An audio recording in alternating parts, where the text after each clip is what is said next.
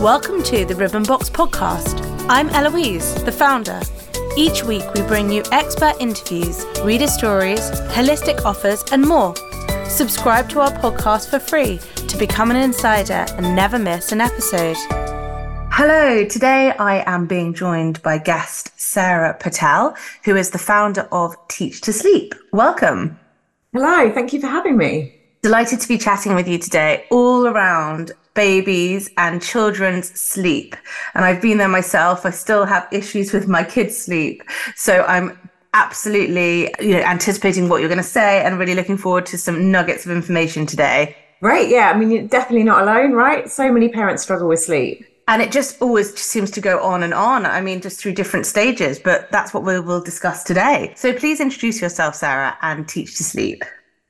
Sure. Um, so my name's Sarah. I'm the founder of Teach to Sleep. Um, it's basically my third and final baby, something that I'm really passionate about. I've got two little ones, um, both who are now at school. Uh, my youngest has just started reception. Um, I had sleep troubles, troubles with them at the beginning, and that's kind of what inspired me to start Teach to Sleep. Um, it's something that I'm really passionate about because sleep has such a huge impact on our kind of mental health uh, and well-being. And I think there are so many parents out there who struggle, and, and part of that is because we've got very unrealistic expectations. And our society tends to push this idea um, of independence far too early. Definitely agree with that. So, first question about babies. How much sleep does a child need through the stages and the ages? For example, from a newborn to an infant to a toddler? So I'm really, really glad you asked me this question because it's actually one of the most important questions, and it's one that we we don't give a lot of emphasis to, and, and parents aren't really aware of because um, people tend to assume that babies, infants, toddlers need 12 hours sleep, um, and this is where it's really important to know. One is that every baby is an individual, so it will be different, but it is really useful just to have um, a general understanding of whereabouts your baby kind of may fit in terms of their particular sleep needs, but also their ages. So if we're looking at newborns, um, there is a huge discrepancy in terms of the amount of sleep they may need. So some babies will need as little as nine hours in a 24 hour period, whereas others will need up to 19. So obviously the difference there is absolutely huge. And it's why some parents of newborns, um, you know, will say, well, they're, they're sleeping all the time. We're like, yeah, that's really normal. And others, so these are kind of the minority, will say, you know, my baby actually rarely sleeps in the day uh, and obviously at the night. Um, they sometimes, you know, don't have a whole day without having a nap. And then maybe, you know, the next day they'll have a kind of a few little naps. Um, and so that's where it's really important just to go, actually, as long as your baby is kind of generally pretty happy. And when you see that they're tired, you're helping them to fall asleep. It could just mean that actually your baby doesn't need a huge amount of sleep, which takes a massive amount of pressure off you, right? Because otherwise, if you're trying to get your baby to have these 19 hours um, and they're not doing it, you feel like, oh, I'm doing something wrong. My baby's doing something wrong. When actually, there are babies as newborns who need very little sleep. Now, as you kind of creep up to the ages, that changes. And you know, so we're looking at babies, so maybe from around about kind of four months to around about nine months you're looking at 12 to 15 hours. And again, that's over a 24 hour period. Um, and it's much actually easier to look at the 24 hour period rather than breaking it down into daytime sleep and nighttime sleep, because again, that's going to depend on your baby's kind of sensitivities, their sleep needs, their temperament. Um, but just knowing that, okay, so maybe they're going to get around about three hours in the daytime, um, and maybe they're going to get around about kind of nine hours in the night. That's, that's completely normal. Obviously, night time sleep is going to be broken and they're going to be waking up. And as they get older, when you're looking kind of to toddlerhood, you're looking at around about 10 to 13 hours. And again, that's over 24 hours. And that may be, you know, that they're still having a nap. Um, and then that you're adding on to nighttime sleep or that they've dropped their nap. And actually nighttime sleep is around about, you know, anywhere from 10 to 13 hours. Um, so hopefully that's useful. Very, very useful. I think there can be a lot of pressure on parents, can't there? To worry, especially with your first child. Am I doing the right thing? You know, am I putting my child to to nap at the right times? What about if I'm out and about in the day? Um, how do I make that work with my lifestyle? Then throwing breastfeeding into the mix if you're doing that too. And then if you have another child and it's your second baby, or third or more. Um, it's kind of getting that routine going whilst you're looking after potentially a toddler or older children as well. Absolutely. And I think there's this message that, you know, children need a huge amount of sleep. It's a really important thing that, um, you know, some sleep trainers will go as far to say that, you know, that, that they're actually not going to kind of meet their developmental milestones if they don't get enough sleep, which just isn't true. You'd have to be incredibly sleep deprived for an awfully long time for it to have that impact. And actually, what it's much more about is about getting into a rhythm that works for, yes, for your child, your baby, but also your whole family. And so, you know, there's 18 months uh, apart between my two little ones. Um, and so when my son was born, the youngest, um, you know, we had naps in the carrier most of all, uh, out and about in the pram. And, and that supports sleep. It's about kind of going, right, I can see that actually my baby's tired.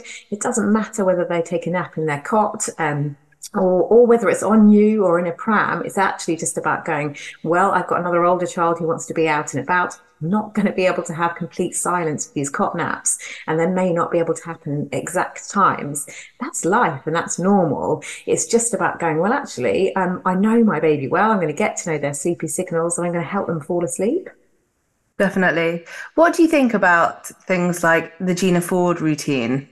Um, so I'll be always completely honest. When I my daughter was born, um, we waited such a long time for her. We had we had kind of troubles in terms of fertility, and and you know it took five years for us to, to have her. And when she came along, we were so excited, and you know I was ready to embrace all the kind of sleepless nights. Um, and I got to about you know she was doing the kind of usual. I felt quite lucky. She would do kind of two hour stints overnight, and that was bearable. And when she got to the four month kind of regression, when when sleep really kind of hit that wall, and she was waking every forty five minutes, I to breaking point. So after about six weeks, I was you know googling everything. And the only thing that I could find then, so it's kind of seven years ago, was just sleep training, right? Just leave them to cry. Um, and it's something that I did, which I, I, really regret. And that's why I kind of went on to retrain because I thought there must be another way. And I don't want to do this with, with my son. Um, and in terms of, you know, does it work? Um, she would, she learned that to get to sleep, she would cry. So she would cry, um, fall asleep. And yeah, she generally slept well. But anytime she went through kind of pooliness, teething, she'd have to do that again. Um, and I just kind of was like, actually, I, this doesn't feel right. This is not what I want. And so we kind of went back um, and I retaught her that actually, um, if you need me, I'm going to be here. I'm going to stay with you until you fall asleep. She's a great sleeper. And what I mean about a great sleeper, she's she's happy to go to bed. Um, she doesn't feel scared at night. If she does, she'll come in. She might get into my bed or I might go and sit with her. Um, that's really important for me. And so my issue with cry out is one for it's not the only method and it teaches our children that they should be able to be left alone at night. They should be able to get themselves to sleep. And I think that's come from this, you know, well, sleep industry, which makes, you know, a huge amount of money. And actually, if we peel it back um, and you look at all around the world, people don't do that. They don't call it kind of bed sharing. Um, they don't kind of talk about the fact that we're failing as a society or parents. They just comfort their children. And, you know, we do that in the daytime. So why wouldn't we do it at night? It's just this message we've sent, you know, you've got to get back into work. Your children need to be able to sleep. Um, it's really important they do it by themselves. Yet most of us will sleep, you know, maybe with a partner and we have our own kind of comfort. So for me, it's just something that feels uncomfortable, doesn't feel right. I'm not here to judge anybody. And uh, like I said, I've done it myself. Um, but it's important for me to show that there are other ways that are so much more responsive and have a huge impact on sleep and often uh, a much quicker impact than cry out because most of the time if your baby's waking very very frequently um, and it's not to do with kind of poorliness or they're not going through a huge developmental milestone it's often to do with sleep needs and, and making tweaks in your daytime routine which is so much easier to do. Um, and if you have a baby who's either getting too much sleep or not enough and you leave them to cry they will cry for hours. And you know there are all sorts of forums that kind of are pro that and tell you that if your baby vomits that, that, that that's your you know moving in the right, right direction. And how can that be something that we want to embrace when there are so many other much better things that we can be doing? Definitely. I completely agree with that. Do you think that the routine that you have in the day impacts how the nighttime goes in terms of how much a baby wakes Yeah, I, I do. And, you know, it's not about kind of getting obsessed about timings or even necessarily exactly how long a nap is. But with most of um, the kind of parents that I work with, when we're looking at very frequent wake ups, um, is often to do with the fact that um, actually parents will come to me and say, "Oh, I followed this particular schedule. You know, I've now finally got my baby to do this two-hour lunch nap. You know, I walk around the park for two hours, and it's taken me ages, um, and actually sleep has got worse. And that's because we're following a schedule that's not for that particular baby. And often it's because too much sleep is actually going on. So the sleep pressure for that baby is not high enough when it comes to bedtime. Um, and that often actually causes more wake ups, which people don't realize because we're sold this message you mustn't get overtired. That cause, causes more wake ups. And so, you know, long naps are, are the way forward.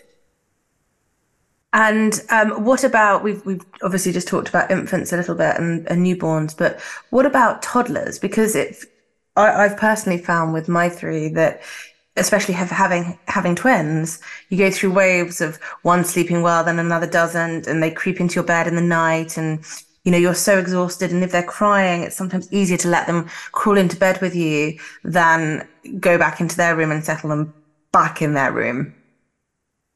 Yeah, and I think you have to decide as a family. So there's absolutely nothing wrong with a toddler, a child getting up in the middle of the night and getting into your bed and going to sleep. Um, and I think if that works for you as a family, you don't need to do anything.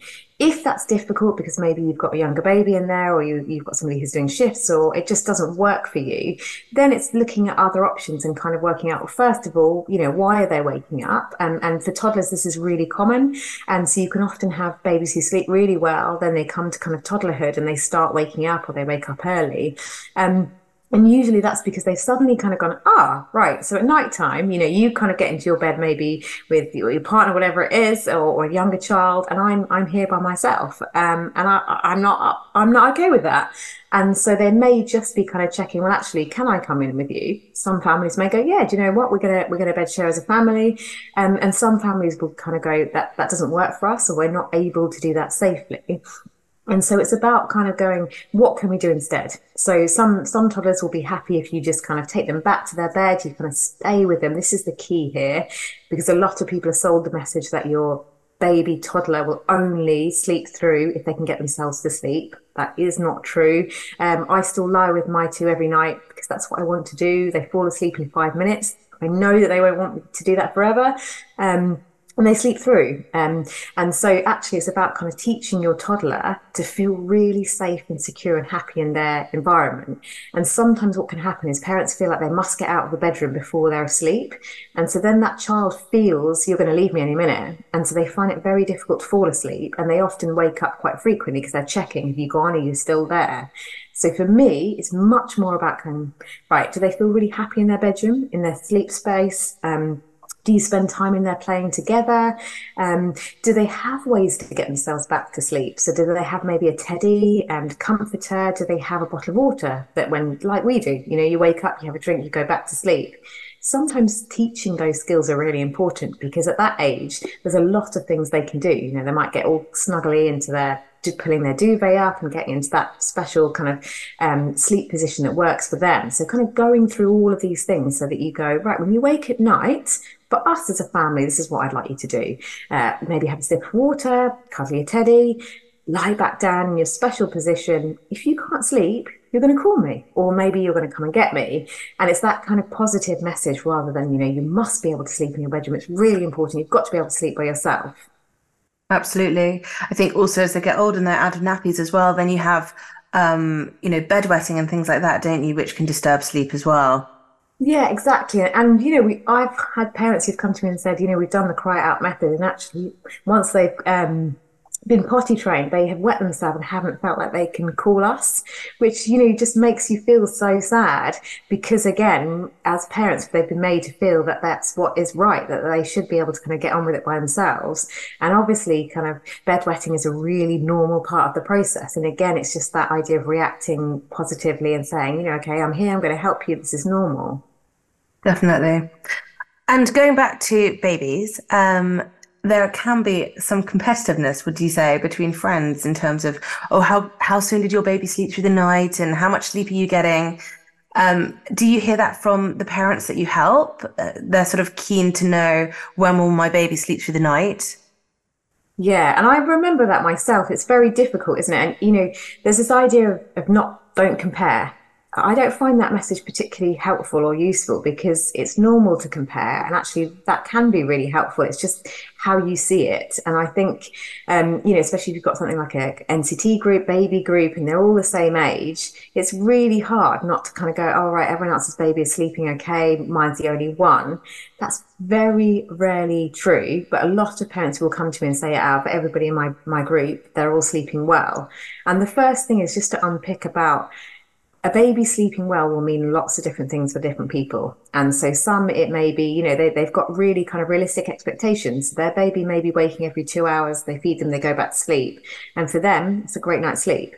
Um, they may be bed sharing, which means that actually their their baby sleeps much better. They they kind of latch on themselves, and so the mum parent doesn't realise that actually uh, they're barely waking themselves. So again, they're getting a good night's sleep.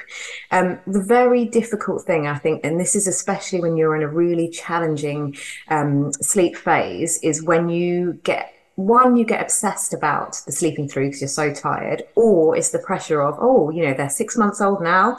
They should be able to sleep through. You know, mine is, is your baby sleeping through? Um, and that really isn't the goal. The goal is to try and get everybody as much sleep as possible and make that as easy as possible with the least amount of stress. Because some babies are just born in terms of the temperament, they will sleep easily.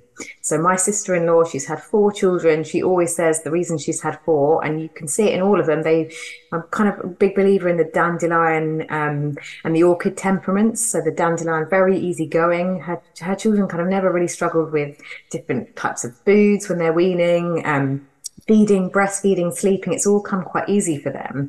And they're just born that way. And you can see that in their temperament. Whereas other babies, so mine, my sisters, they've always woken up really frequently and they've needed more support. Um, and it's about kind of going, well, that's normal. And some babies will sleep through straight away. It's nothing to do with the parents. Not that they're doing a bad job, but they're not doing anything that's different from you. Um, and some babies will naturally wake up more often because they need that comfort, or they've got smaller tummies and they need feeding more regularly. And so there is no magic point. And I often find this question very difficult because there are some babies who will take a very long time to sleep through. And that can be extremely hard to hear when you've got a young baby and you're in a challenging phase. But what you what I tend to notice is that once you've kind of come out of that challenging phase, it's not to do with the sleeping through. It's to make sure that you're getting enough sleep and good quality sleep where you feel okay. Um, and so the idea about when do you sleep through is it can happen at any age. And so for ch- some children, that, that may be quite kind of, um, that might be school age. It might be longer than that. For others, it may be really early and actually maybe um, so early that parents are waking them up to feed because they need to be kind of um, checked on in the night and, and possibly, usually, hungry. Really good advice. Thank you so much, Sarah. We've talked about this a little bit, but co sleeping with your baby, what are the do's and don'ts and the latest advice around that? So one thing about the, the, the term co-sleeping, it can get really confusing because co-sleeping will mean ba- uh, having a baby in the same room as you on a separate sleep surface. So a lot of people use things like side cots. Um, and so with that kind of sleeping, you're following all the safe advice in terms of um, cot sleeping. So, you know, kind of a firm mattress, nothing in the cots until they're over 12 months. Um, but when we're talking about bed sharing, um, we're talking about, you know, kind of having a, a much I suppose you, a bigger list in terms of what we're checking for.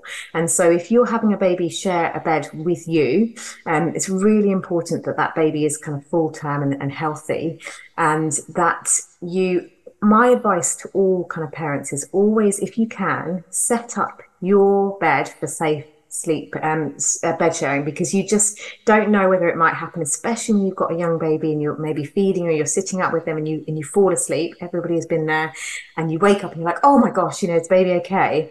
Now if you set your bed up you're much more likely to be in a safer um, position. So making sure um, that, that the, you know the mattress is firm, um, making sure that it's flat. Um, ideally, it's breastfeeding um, mother because that's what the research shows in terms of safety.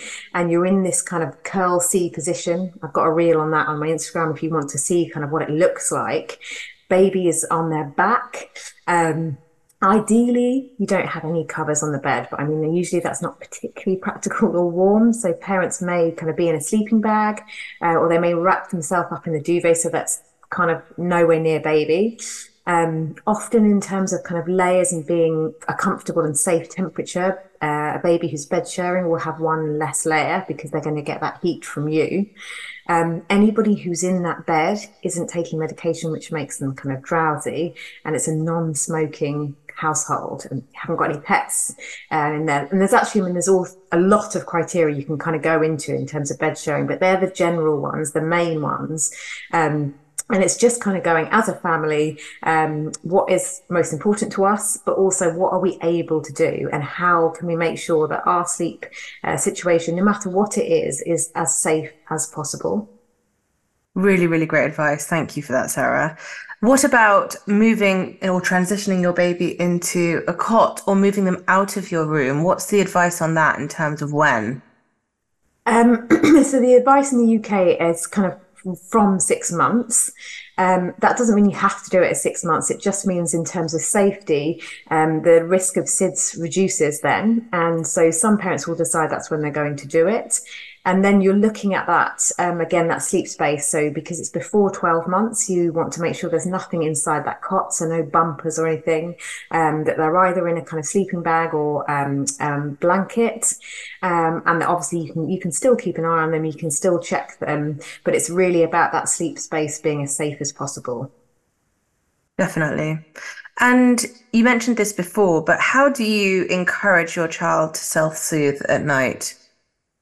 So again, this one terminology can be quite tricky because self the self soothe is actually this idea that a um, a child, a baby, can get very very upset, and then they have the ability to calm themselves down. Now that doesn't happen until you're kind of looking at school age children because that's quite a skill in itself. And you know, even as an adult, you can struggle to kind of calm yourself down. So that's not possible for babies and young children.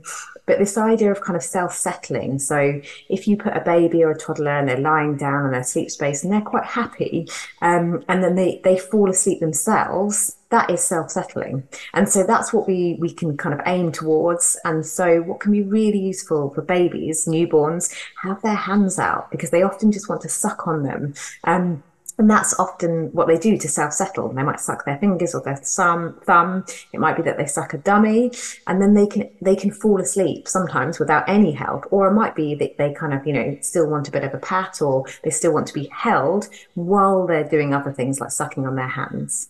Some babies will really bang down their legs, um, and that's part of the self-settling. They kind of do that before they fall asleep themselves.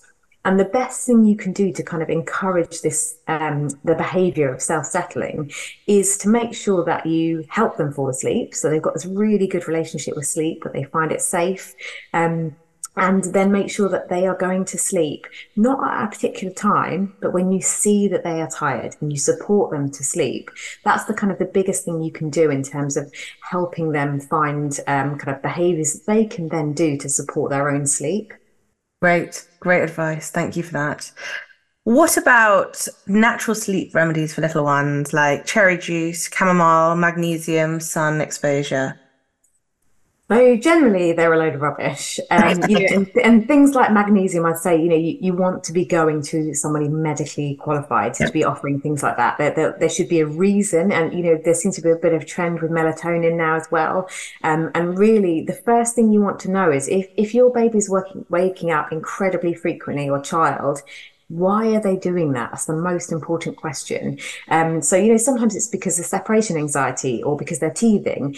And then you can kind of act accordingly. The last thing we want to do is just go, right, here, going to have a load of cherry juice because there's some research that shows that, yeah, you might get a bit more sleep. You'd have to drink an awful lot. And usually it's, you know, got a lot of sugar in. So it's not really going to be helpful. But sun, you know, definitely I always recommend getting outside because that helps with the circadian rhythm and vitamin D. And so that will have a positive impact on sleep, but there is no quick fix for sleep. And it's about that kind of long term relationship and going, yeah, it's going to go up and down. That's completely normal. And just kind of going, well, I've got loads of other tools that I can do to support sleep. Um, but yeah, in terms of if anybody's going to say take this or take that, I would really only ever go to somebody who's medically qualified. And in terms of these kind of ideas of a cherry juice, whatever it is, it's not going to have an impact. Really good to know. Bedtime, what if that is becoming really difficult and something that you dread as a parent because you know how long it's going to take?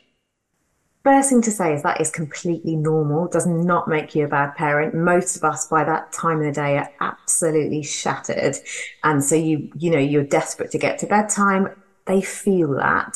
So there's one thing is to kind of think about how, as much as possible, you can make that bedtime easy, easy for everybody. And so the first thing to think about is if bedtime is particularly challenging, again, thinking about why is it because maybe your, your baby is overtired and actually they, they've gone beyond it and so it's very difficult to get them to sleep? Is it which a lot of people have actually at toddlerhood and older they're just not tired.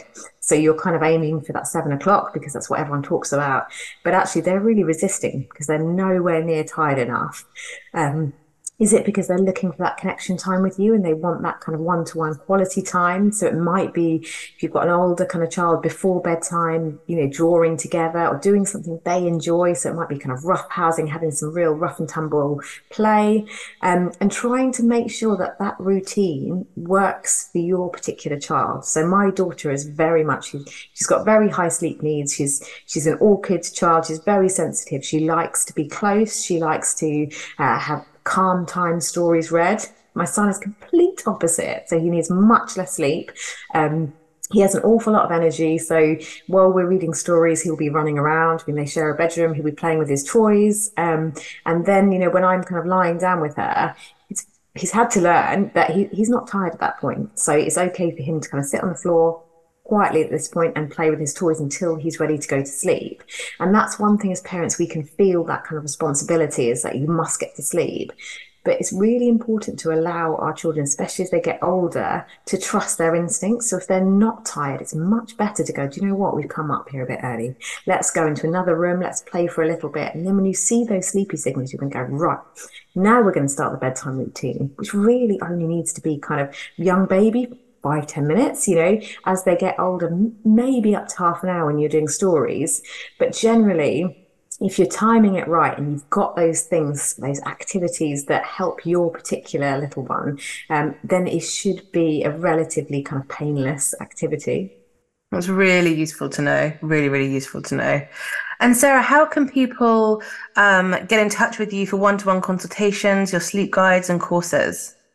Um, so Instagram is a really great place because um, I do a free Q and A on there weekly. So it's at Teach to Sleep um, on my website www.teachtosleep.co.uk, and you can kind of book in a consultation on there. Or I've got guides on lots of things and online courses. Fantastic. Well, everyone should take a look and get in touch with you if they want some personalized advice.